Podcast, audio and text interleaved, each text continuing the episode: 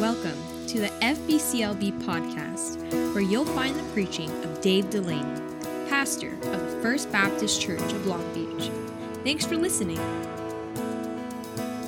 The book of Galatians and chapter number six. And you'll, if you don't have your Bible with you, there should be one near or around you, perhaps in the back of the seat in front of you, maybe in the back of the seat behind you. But we would encourage you, if you do not have a copy of God's Word, to pick up that copy and follow along with us. And uh, in fact, if you don't own a copy of God's Word at all, that would be our gift to you. We would love for you to take that with you as you go from this place this morning. We believe there's nothing more important than having God's Word in your hand and in your life. So, the book of Galatians, and believe it or not, this is our final sermon in our Galatians series. We've made it to the end, okay? And Galatians chapter number six, and we're going to go to the last few verses of the chapter. So you're going to look for big number six, that's the chapter number. And then you're going to look for small number 11, that's the verse, all right? So it's called chapter and verse. Galatians chapter six, verse 11 down to verse number 18. And if you found your place and if you're willing and able, would you stand with me out of respect for the reading of God's word? Galatians chapter 6, verse 11 to verse 16. Now, just because we're done with the Galatians series does not mean you don't have to come to church next week. Now you got your hopes up. And next week we'll turn our attention to Luke chapter number 2, and uh, we'll spend the next three weeks uh, looking at the Christmas story. I always enjoy going to Luke chapter 2, Matthew chapter 1, John chapter 1 uh, around this time of the year. And what a wonderful time of the year just to consider all that God's done for us uh, around the Christmas season. And more than, than Christmas is a holiday, Christmas is an understanding of what God did for us to bring us to himself. And so that's what we'll hang around doing the next few weeks is looking at the Christmas series and then we'll be in 2019. How many of you can't even believe that I just said that? But we'll be in 2019 and uh, we have a brand new series that will start in January. It'll be a fun study and one that I know that uh, you'll gain much from just like I will. So Galatians chapter number 6, verse number 11 down to verse 18. Ye see how large a letter I have written unto you with my own hand. As many as desire to make a fair show in the flesh, they constrain you to be circumcised, only lest they should suffer persecution for the cross of Christ. For neither they themselves who are circumcised keep the law, but they desire to have you circumcised that they may glory in your flesh. But God forbid that I should glory save in the cross of our Lord Jesus Christ. And that is a wonderful, wonderful beginning of that verse. But God forbid that I should glory save in the cross of our Lord Jesus Christ by whom the world is crucified unto me, and I unto the world. For in Christ Jesus neither circumcision availeth anything, nor uncircumcision, but a new creature. And as many as walk according to this rule, peace be on them, and mercy, and upon the Israel of God. And from henceforth, let no man trouble me. How many of you love the beginning of that verse, right? I just wish everyone would leave me alone, right? From henceforth, let no man trouble me, for I bear in my body the marks of the Lord Jesus. Let's read verse number 18 together, shall we? Brethren, the grace of our Lord Jesus Christ be with your spirit. Amen. Our Heavenly Father, we thank you for today. Father, we thank you for the privilege and the opportunity we have to be here this morning. We pray that you would use your word in our hearts and lives. And in Jesus' name we pray. And all the church said together, Amen. Amen. Maybe seated. Saw a commercial this past week for a item that they were promoting which was called an ab rocker. How many of you remember these things, right? I think we have a picture of one behind us here. They're going to put on the screen. This is a picture of this ab rocker, and the the premise of the commercial was that if you use this ab rocker two times a day, five minutes a time, then you can end up with abs that look like they've been chiseled from marble, right? That was the promise. You want big muscle bound man, he stands there, he says, You want abs like this? All you need to do is sit in this machine that looks like a teeter totter and go back and forth for five minutes a day. And ta da, you have Olympian looking abs, right? I don't know any Olympic athletes that actually use this to get the abs that they want. Across the bottom of the, of the commercial was this little asterisk. Next to the asterisk was written this results not typical. Results not typical, which means if you really want abs like this, you need some steroids, okay? You didn't quit your job, just live in the gym, and then get on this machine, and you might look like this guy. But results not typical. Our culture, our society is one where we love the idea of transformation. We love the idea of new beginnings. We, uh, we love the idea of fresh starts. We love the idea of chiseled abs. We just want it to be quick and painless. So I was looking up this ab rocker, and then I found that there's like an ab rocker pro. And the ab rocker pro has these has, has a, like an extended high back. It comes up like this high. The, the normal one's only this high. The, the Ab Rocker Pro comes up this high. And as you work out your abs, the advertisement is it gives you a back massage. We want, we want abs. We just want a massage while we get them. We want abs to be quick, just five minutes a day, two times a day. We want it to be painless. Give me a massage while I'm getting that. And yet, that same idea bleeds into our understanding of Christian growth. One of the things about Christian transformation, one of the things about Christian growth, is that there is no asterisk at the bottom. There's no promise that it will be quick, and there's certainly no promise that it will be painless. This is what Paul is talking about in this passage. I bear in my body the marks of the Lord Jesus. So Paul ends this letter written to the Galatians by coming back to an understanding of what the gospel is. What is the gospel? The gospel is the good news that God has made a way for us to be made right with Him. And the way that He did that was through sending His Son, the Lord Jesus Christ, to die on the cross in our place. And that we have something that we can boast in. We have something we can glory in. We have something we can pride ourselves in. And it is not in how well we obeyed the law. It is not in how talented we are. It is not in how beautiful. It is not in how popular. It is not in how successful. It is not in how much we know. It is in the cross of the Lord Jesus Christ. We've said this over and over, but the word glory in the Bible often means significance or weight. Sometimes glory is one of those words we use at church, but we never really stop to contemplate what it means. What does glory mean? Glory is our understanding of, of significance, it's our understanding of weight, it's, a, it's our understanding of importance.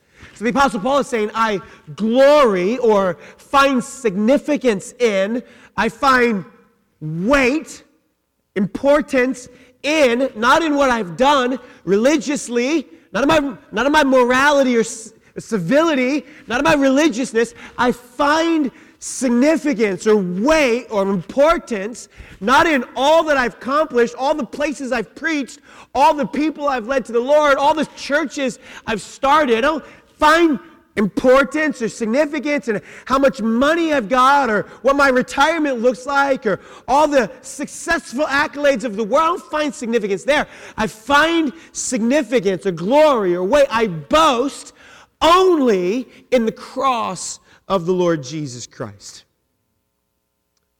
There are four ideas here. There's first, you see the enemies of the cross. It's verse number 12, verse 13.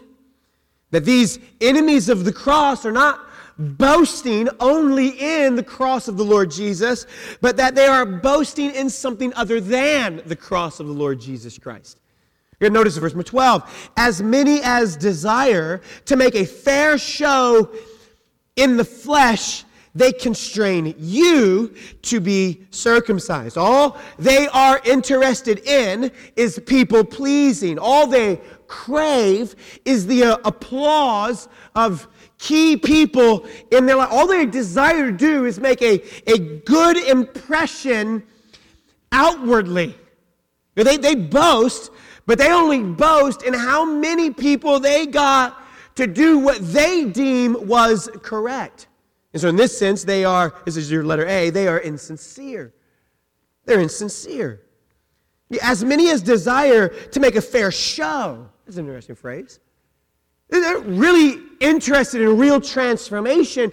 They're, in, they're interested in life change. They're, they're interested in, in eternity being uh, made right with the Lord and, and being spared the wrath of God. No, they're not interested in that. They're only interested in making a fair show, only putting on a show for all the people around them. And in this way, they are insincere. They're also, letter B, insecure. Look, notice, they desire to make a fair show in the flesh. They constrain you to be circumcised. All they want to know is what people are going to think about me, but also only lest they should suffer persecution for the cross of Christ. That phrase, only less, means unless they were to be. Uh, kind of our understanding. They desire only to make a fair show, gain applause and pleasure from important people in their lives, so that, or unless they would might they might suffer persecution, which is what the Apostle Paul says he himself has suffered. Only lest they should suffer persecution for the cross of Christ. So in this sense, they're insecure. They're not secure in who they are and the relationship they have. They never really know, never really sure enough. This is one of the things the Apostle Paul has already pointed out about false religion. False religion never knows if it's done enough. It's never, it never, it's never certain that God is happy enough. Somebody else might be doing more, might be doing better, might be being more spiritual. And man, I, am in competition with them. So false religion says you never really quite know if you're secure enough. And in, and in this way, these enemies of the cross are desiring to make a fair show. They, they never really know if they've done enough. So, man, they can't have anything bad happen because they don't know how to process it. So they're insecure. Letter C, they're inconsistent. This is verse number 13. For neither they themselves who are circumcised keep the law, but they desire to have you circumcised that they may glory in your flesh. So they themselves aren't doing what they know they're supposed to do. They, they, they are not, in the phrase would be like, you're not practicing what you preach, right? They, they themselves aren't doing what they're telling you you have to do. Again, the Apostle Paul's already made this, he's already made this argument. You can be under the law or you can be under grace. But what you need to know is that if you are under the law, you are under all of the law. And if you violate any of the law at any point, then you're guilty of violating the whole law. But if you are under grace, then you are under all grace. The Apostle Paul is saying these men who are such sticklers about uh, the law, and in this sense, circumcision, they're not even being obedient to the law as it is completely revealed themselves. Mark it down. Every single religion in the world, and there are hundreds of them, and they come in all shapes and all sizes, but every single religion in the world, when you boil it down, here's what they're saying there's one way in which do these things, and you might be made right with God. Yeah, every religion in the world is promising this. Do these 10 things, do these 30 things, do these seven things, and maybe in the end you might be right with God. But Christianity says something completely different. Christianity says, no, it's not that you do all of these things in order to be loved and accepted by God. It's that God sent his Son, the Lord Jesus Christ, on our behalf and thereby commendeth his love toward us in that while we were yet sinners, Christ died for us. Every religion in the world says you got to do, you got to be, you got to have, and just maybe in the end, if you're lucky, maybe in the end, you'll end up with these results that are not typical. Results not typical. So they're inconsistent, they're insecure, they're insincere, and in this way they are, Paul says, the enemies of the cross. But notice when transformation does come. So, number one, the enemies of the cross, but number two, you see the message of the cross. That's verse number 14. But God forbid. But God forbid that I should glory or, or find significance or find identity or find importance or find success. That's what he's saying. And God forbid that I should glory save in the cross of our Lord Jesus Christ. That's a very bold statement Paul gives at the end of this book.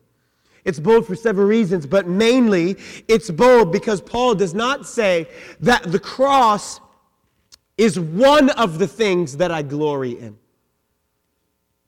Paul does not say the cross is one of the. There's a lot of things in my life that I'm proud of. There's a lot of things in my life that I boast in. There's a lot of things in my life that I glory in. And the cross is one of them. He doesn't say that. He says, the cross is the only thing I glory in.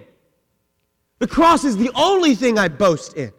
The cross is the only thing that is important or significant in my life. More important than who your boyfriend or girlfriend is. More important than what grades you get. More important than what your academic standing is. More important than what job you work. More important than what salary you make. More important than what house you live in. More important than what kind of car you drive. More important than what your football team does or doesn't do. The boasting in the cross is far more important. Why? Because boasting in the cross is eternally important than all of those things. Because those things compared to eternity matter nothing. There's no ground for boasting in anything other than this one thing. And what is the one thing for Paul? The cross of Jesus Christ.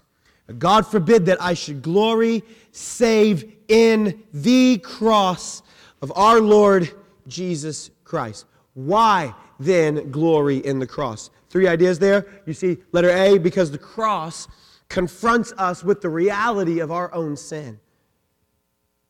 The cross confronts us with the reality of our own sin. If being made right before God, if being saved, if being justified, if this is a gift of unmerited favor that reveals the glory of God in you, by saving you despite of yourself, then what possibly is there about you that you could glory in? If, if, if the message of the cross, if the message of Jesus is that God showed, He displayed, He demonstrated, He proved, He commended His love to us, that He sent Jesus to die on the cross for us while we were yet sinners then what is there in us that there is to boast about? You see, generally, when people begin thinking about their relationship with God, they think about their relationship with God in terms of their best day. Well, well, God loves me because I go to church. Well, well, God loves me because I'm religious. Well, God loves me because I give money. Because God loves me because I help the poor. And God loves me because I feed the needy. And God loves me because I'm a good citizen. And God loves me because of these things. But the message of salvation, the message of the Lord Jesus Christ is God loves you on your worst day, not your best day. That God knows all the nastiness. God knows all the secrets. God knows all the hidden things of your heart. And yet, God loves you anyway. We've talked about this over and over, but if you could hook a mind reading machine up to my mind and then display the thoughts, my thought life from this past week on this screen right here, there's not very many people in the room that are going to stick around for the end of the sermon, you know? You're going to be going, wow, that's the kind of stuff the pastor was thinking. That's the kind of stuff the pastor was saying. That's the kind of guy he is. I'm not listening to him talk anymore. But before you get up and walk out, if we hook that same mind reading machine up to your mind and we display to your thoughts from this past week on this screen, I would not waste my time this morning preaching to you. And yet, this is the reality of the cross of Christ. Why does Paul say, I glory only in the cross? Because it confronts us with the reality of our own sin. And Paul does not glory in Jesus walking on the water. Paul does not glory in that Jesus raised Lazarus from the tomb. Paul does not glory in Jesus' teaching of the Beatitudes. Paul does not glory in that Jesus touched and healed the leper. Paul does not glory in any of these things. He appreciates them, he knows them, his life of faith is enriched by them, but Paul glories, finds significance, finds value, finds weight for this life only in the cross of the Lord Jesus Christ. Here's what this means for you, and here's what this means for me. This means this it does not matter how you walked in here this morning. You are not beyond the reach of God Almighty. No matter how your week looked. It's not to say that your, your week was not a train wreck, it might have been. It is to say that you have not sinned so badly that God's grace is now no longer available to you. No, God's grace is available to you, and it's available to you in the person of the Lord Jesus Christ. The cross confronts us with the great reality of our sin. Let it be the cross conveys how willing God is to save us from our sin. But God commended, we used this verse already, but God commended his love toward us in that while we were yet sinners, and not while we were church going. Uh, that while it was Friday night, not while it was Sunday morning. That while we were yet sinners, Christ died for us. Maybe one of the most famous verses in all the world, John chapter 3, verse number 16. For God so loved the world. God loves you so much that he gave his only begotten Son, that whosoever believeth in him should not perish, but have everlasting life. This is the greatest gift made available in all of the history of all of the world. The gift of God's Son, the Lord Jesus Christ, on our behalf. It, it, it is to say this. It is to say this that you have not done in your life anything that would cause you to be removed from the grace that God is offering to you at this very moment. One example the example is the men and women found in the pages of the Bible. You know, the Bible talks about a man by the name of David. How many of you have ever heard of King David before? Let me see, raise your hand.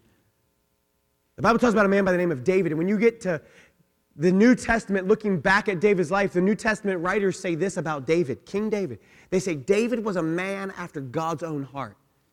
And David is famous for a lot of things in the Bible. He's famous for killing Goliath. How many of you, how many of you knew that about David? He killed, he's the youngest brother. He kept the sheep. He, he brought the, uh, defeated the Philistines. He been, unifies the nation of Israel. He does all kinds of wonderful things. But you also know this about David? David is an adulterer. And then not only did he commit adultery, he then killed the man whose wife he committed adultery with. Now, chances are you had a bad week this last week. But chances are you did not murder and commit adultery last week, right? And yet, when you read the New, when you read the New Testament, it says about that man that that is a man after God's own. What that is to say is it's to teach you and me that no matter what nastiness exists inside of your heart or my heart, no matter what nastiness exists inside of our thinking, no matter what nastiness exists inside of our lives, we are not exempt. It does not remove us from the grace that is available to us through the Lord Jesus Christ. It's not to say that those things are okay. Those things certainly are not okay. It is to say that the way in which those things are made right is through the forgiveness that is made available through the cross of the Lord Jesus Christ. And God does not take your sin and mine and sweep it under the rug and pretend that it doesn't exist. God takes your sin and mine and He nailed it to the cross of His Son, the Lord Jesus Christ, and He dealt with our sin there. So Paul says, God forbid that I should glory save in the cross of our Lord Jesus Christ. The only good thing in me is Christ. That's what he's saying. How many would echo that same sentiment? The only good thing in me is Jesus. Amanda and I are trying to be wise stewards with the four souls that God has given to us. Gabriel, Ethan, Elena, and Jesse. We try to teach them correctly. We try to raise them in church. We try to read the Bible to them at home. We try to model for them what we message to them on Sundays. We've had people over to our house. They've sat at dinner with us. My children have listened to Amanda have deep conversations with other men or women about Jesus. My kids have gone to the hospital and made visits with us. Gabriel was with me while we were in the Young's house, and he just about passed out while we were having prayer over one of their family members. They've gone to funerals with us. There's very little that we hide from our children. We try to show them exactly who it is that the Lord has called us to be and what it is that we feel like the Lord has called us to do. And we hope and pray like fire over their lives and trusting that something we say will take root in their heart and that as they grow that they will love Jesus, that they'll follow Jesus. But if my children love and follow Jesus, it's not because of me and Amanda. It's because of Jesus only. That's why. If there's any good thing about First Baptist Church Long Beach, it is this. It's because of Jesus, that's it. It's not because we have the best choir. It's not because we have the friendliest people. It's not because we have the nicest facilities. It's not because we're in the greatest city. I think all of those things are true. It's not because of any of that.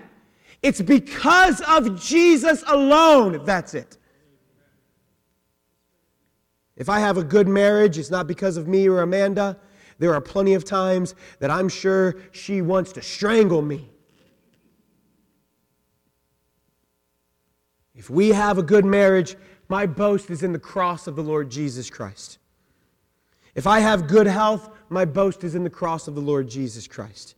There is nothing in me that is in my flesh, there dwelleth no good thing at all. Any good in us is because of what God has given to us by way of his Son, the Lord Jesus Christ.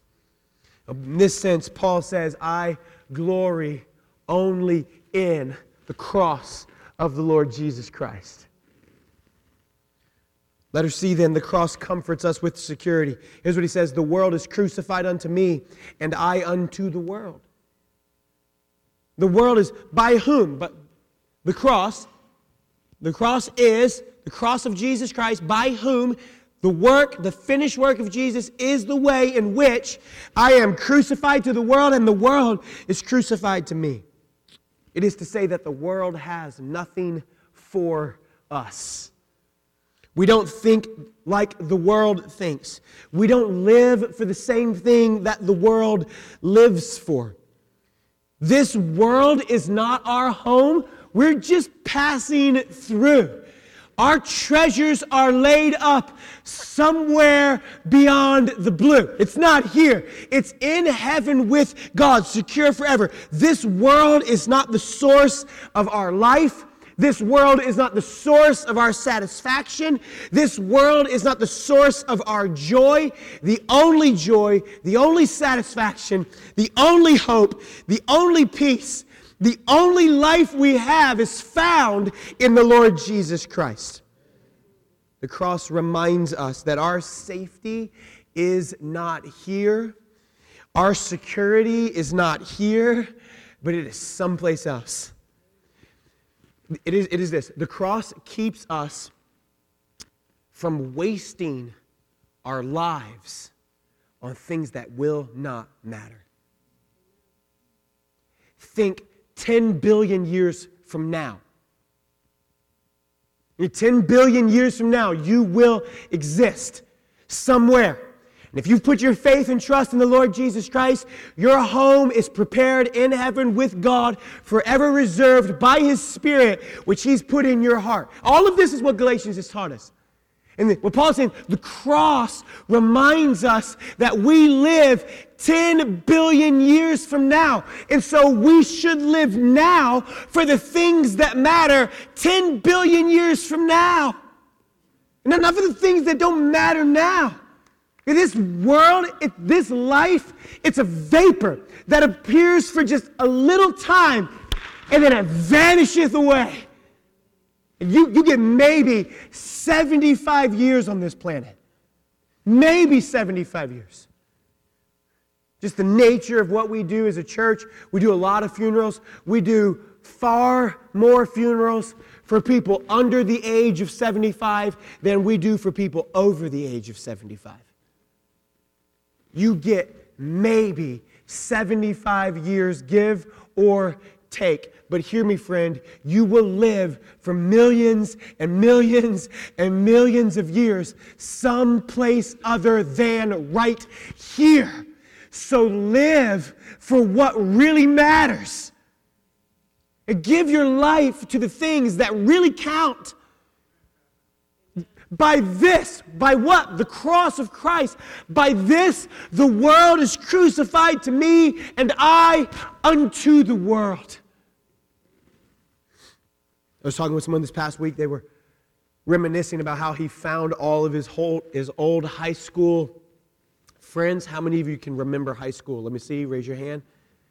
How many of you are like, high school? I don't even know what that is. So that was so long ago, right? Remember high school? This next year, Amanda and I celebrate 20 years of being graduated. Hard to even think that way, isn't it? Like 20 years out of high school? Can't even wrap my mind around that. Remember when you were in high school? Remember how you thought that pimple was just going to ruin life?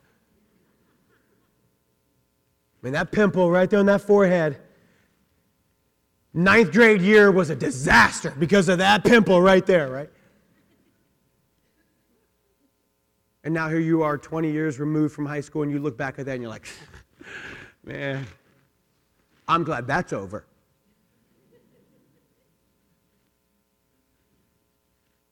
In the same way, we look in eternity back on this life, and Paul, the writers of the Bible, are calling us to say, think about, live for what matters there, not what matters here. The cross comforts us with this security. It takes us to our identity. It keeps us from wasting our own lives. This is what Paul talks about in Galatians chapter 2. I'm crucified with Christ, nevertheless I live. Yet not I, but Christ that liveth in me. And the life that I now live in the flesh, I live by the faith of the Son of God who loved me and gave himself for me. Well, when and how did Jesus give himself for us? He gave himself for us on the cross. That's when and how he did that. That in the cross of the Lord Jesus Christ, listen, we've been set free from the need of approval of those around us. We've been set free from the need to live according to what the world says matters. We've been set free from the need to have validation from people in and through. We can just live for the Lord Jesus Christ. Why? Because in the cross, you are actually free to be who God made you to be. And we, we actually say, only in the cross are you free to be the person that God actually made you to be. So, Paul's point then is number, number three, the power of the cross is what he says in verse 15. For in Christ Jesus, neither circumcision availeth anything, nor uncircumcision, but a new creature. So the cross works a transformative power into a person's life in this way, in that you are now made a new creature. You, you're, you're something brand new. In the Lord Jesus Christ, you're someone brand new, that you are not the person that you used to be that you are someone new altogether. He says this same argument when he writes to the Corinthian church in chapter 5, verse 7. If any man be in Christ, he's a new creature. All things are passed away, and behold, all things are become new. That in Christ, that is, in faith, with faith in the Lord Jesus Christ, you are now made someone new. That neither circumcision nor uncircumcision.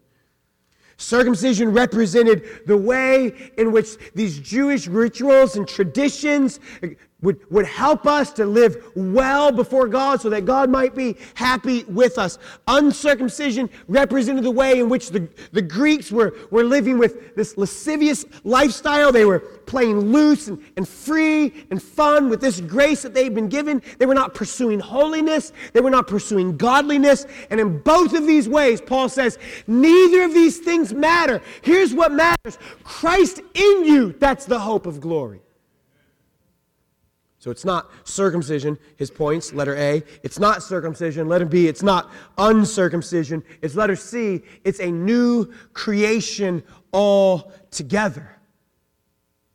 The right reading of the text is anyone who is in Christ is something new altogether.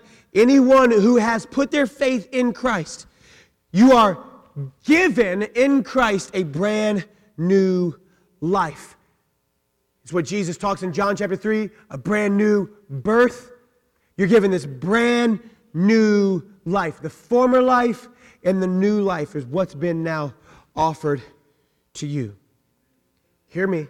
Jesus did not die on the cross to make you nice. Jesus died on the cross to make you new. Jesus did not die on the cross just to change a few things inside of you. Jesus died on the cross to transform you all together and make you someone brand new.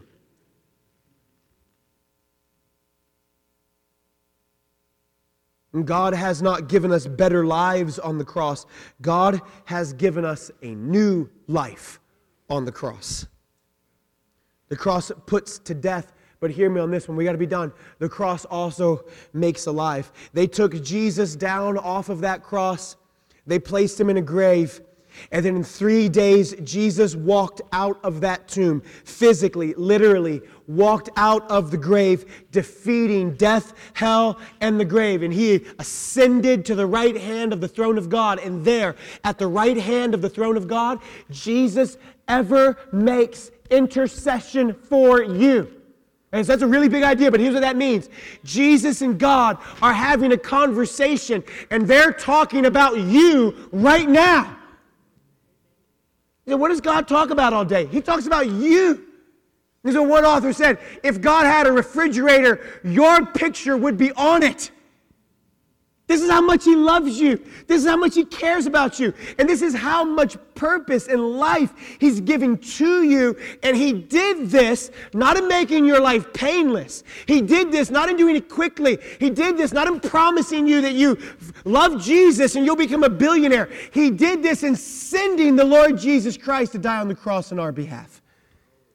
And now that you've been given this life in Christ, pursue Christ. Go after God pursue holiness, walk in this brand new life that God's given to you. That's what he says. Verse 16. And as many as walk according to this rule, Don't you love the fact that it does not say as many as run? Walking is one of those images in the Bible that just translate, communicate rather for us exactly what our approach and our relationship with Jesus is. It's not a race, it's a walk. He does not say, and as many as somersault after the Lord Jesus Christ. Aren't you thankful for that? You should see me attempt a somersault. It's awful. It's just a walk. You, you remember the images in Galatians chapter 5? Walk in the Spirit, and you will not fulfill the lust of the flesh. Now he brings that same image back to the end of the book, and he says, And as many as just walk after this rule, and, and as many as walk after this idea, as many as walk after what? It's all grace, it's all law. And if it's all grace, it's all grace reigning in your life. But if you say it's all law, it's what you did, it's how well you are, it's how talented, it's how popular, it's how successful, it's how pretty, it's how rich, it's how whatever, it's all me, then be prepared. It has to all be you. But to the, to the degree that you recognize any good in me is because of Christ, not because of me. To that degree, you are willing to say this From henceforth, let no man trouble me, for I bear in my body the marks of the Lord Jesus. Watch me, I've got to be done. To the degree that you're willing to say, it's all Jesus and not me. It's all God's grace, it's not me. It's all faith in Him, it's not the strength of my flesh. To the, to the degree that you're willing to say that, you are also willing to say, let no man trouble me. I do not need approval. I do not need the pat on the back. I don't need the validation. I don't need the acceptance. I don't need the promotion because I know I'm accepted in the Lord Jesus Christ in the eyes of God. So let no man trouble me. Listen, to the degree that you say, it's all Jesus and not me, you can then say, let no man trouble me. I don't, I don't need that affirmation. I don't need that approval. I don't need, I can just, I can finally be free to go after the Lord Jesus and walk in the Spirit. But you are also able to say, and I bear in my body the marks of the Lord Jesus Christ. To the degree that you understand, it's all Jesus in me, that's it. You can, at one in one sense, say, I don't need the approval, affirmation, pat on the back from anyone. I can just go after Jesus. And at the same time, you're able to say, but at the same exact sentence, in the same exact verse, I bear in my body the marks of the Lord Jesus Christ. Here's this it's, it's a self denying pursuit of God. You remember what Jesus says to the disciples? I want to come after you, Jesus. I want to come after you. I will, be, I will be your greatest follower. And what does Jesus say? Well, then go home and sell everything you have and give it to the poor. And then come after me. And the young man goes away, what does the Bible say? Sorrowful because he had great possessions. His possessions were more important to him than the person of the Lord Jesus Christ. This is not so in Paul's case. Paul says, The most important thing to me, the most important weight, the most significant event in my life, the most significant person in my life is not CEO, it's not promotion, it's not money, it's not boyfriend, girlfriend, it's not children, parents, it's not, it's not relatives, it's not famous people I know, the most important person in my life is the Lord Jesus Christ. And I'm in pursuit of him. And to the degree that you pursue him, let no man trouble me. And I'm willing to pick up my cross and go after him. The disciples go, What this guy? This guy could have had a lot to offer us. Jesus, do you know who he is? Yeah, but unless a man picks up his cross he cannot come after me. It brings you to this place where you're willing to deny self. Oh man, Christmas time. Pastor, really? Christmas, in between Christmas and Thanksgiving, you're going to talk about denying self? We were, we were not denying self when we went for thirds, fourths, and fifths at Thanksgiving. And now it's Christmas, and we're going to talk about denying self. I already have a list, 27 things long of what I need. Need, mind you, not want, need for Christmas. Our kids were little, we'd give them the, the toy magazine, and we'd say, All right, circle anything in the book that you want for Christmas. How many of you have done things like this with your kids? We give them, circle anything you want for Christmas. Gabriel and Ethan get the book. They, they hold the book for, you know, 10 or 15 minutes. They hand it back to, to Amanda, and Amanda goes, wow, that was really fast. She opens up the toy book, and literally every item in the book was circled. The only thing X'd out was like the Barbie toys. I mean, I'm thankful for that. But everything else was circled yes. I think they might have even taken the Barbie toys had we bought them for them, right? But they open them, oh, I need it, I need it, I need it, I need it. Like the idea was to give us a few things to help know what we should buy you for Christmas. Here, here's the call to us at the end of Galatians. Here's the call to us. Let us walk after this rule. This is what I want for myself. This is what I want for my relationship with Amanda, what I want for my children. This is what I want for us as a church. Let us walk after this rule. Let's go after God. Let's live for the things that matter. What matters?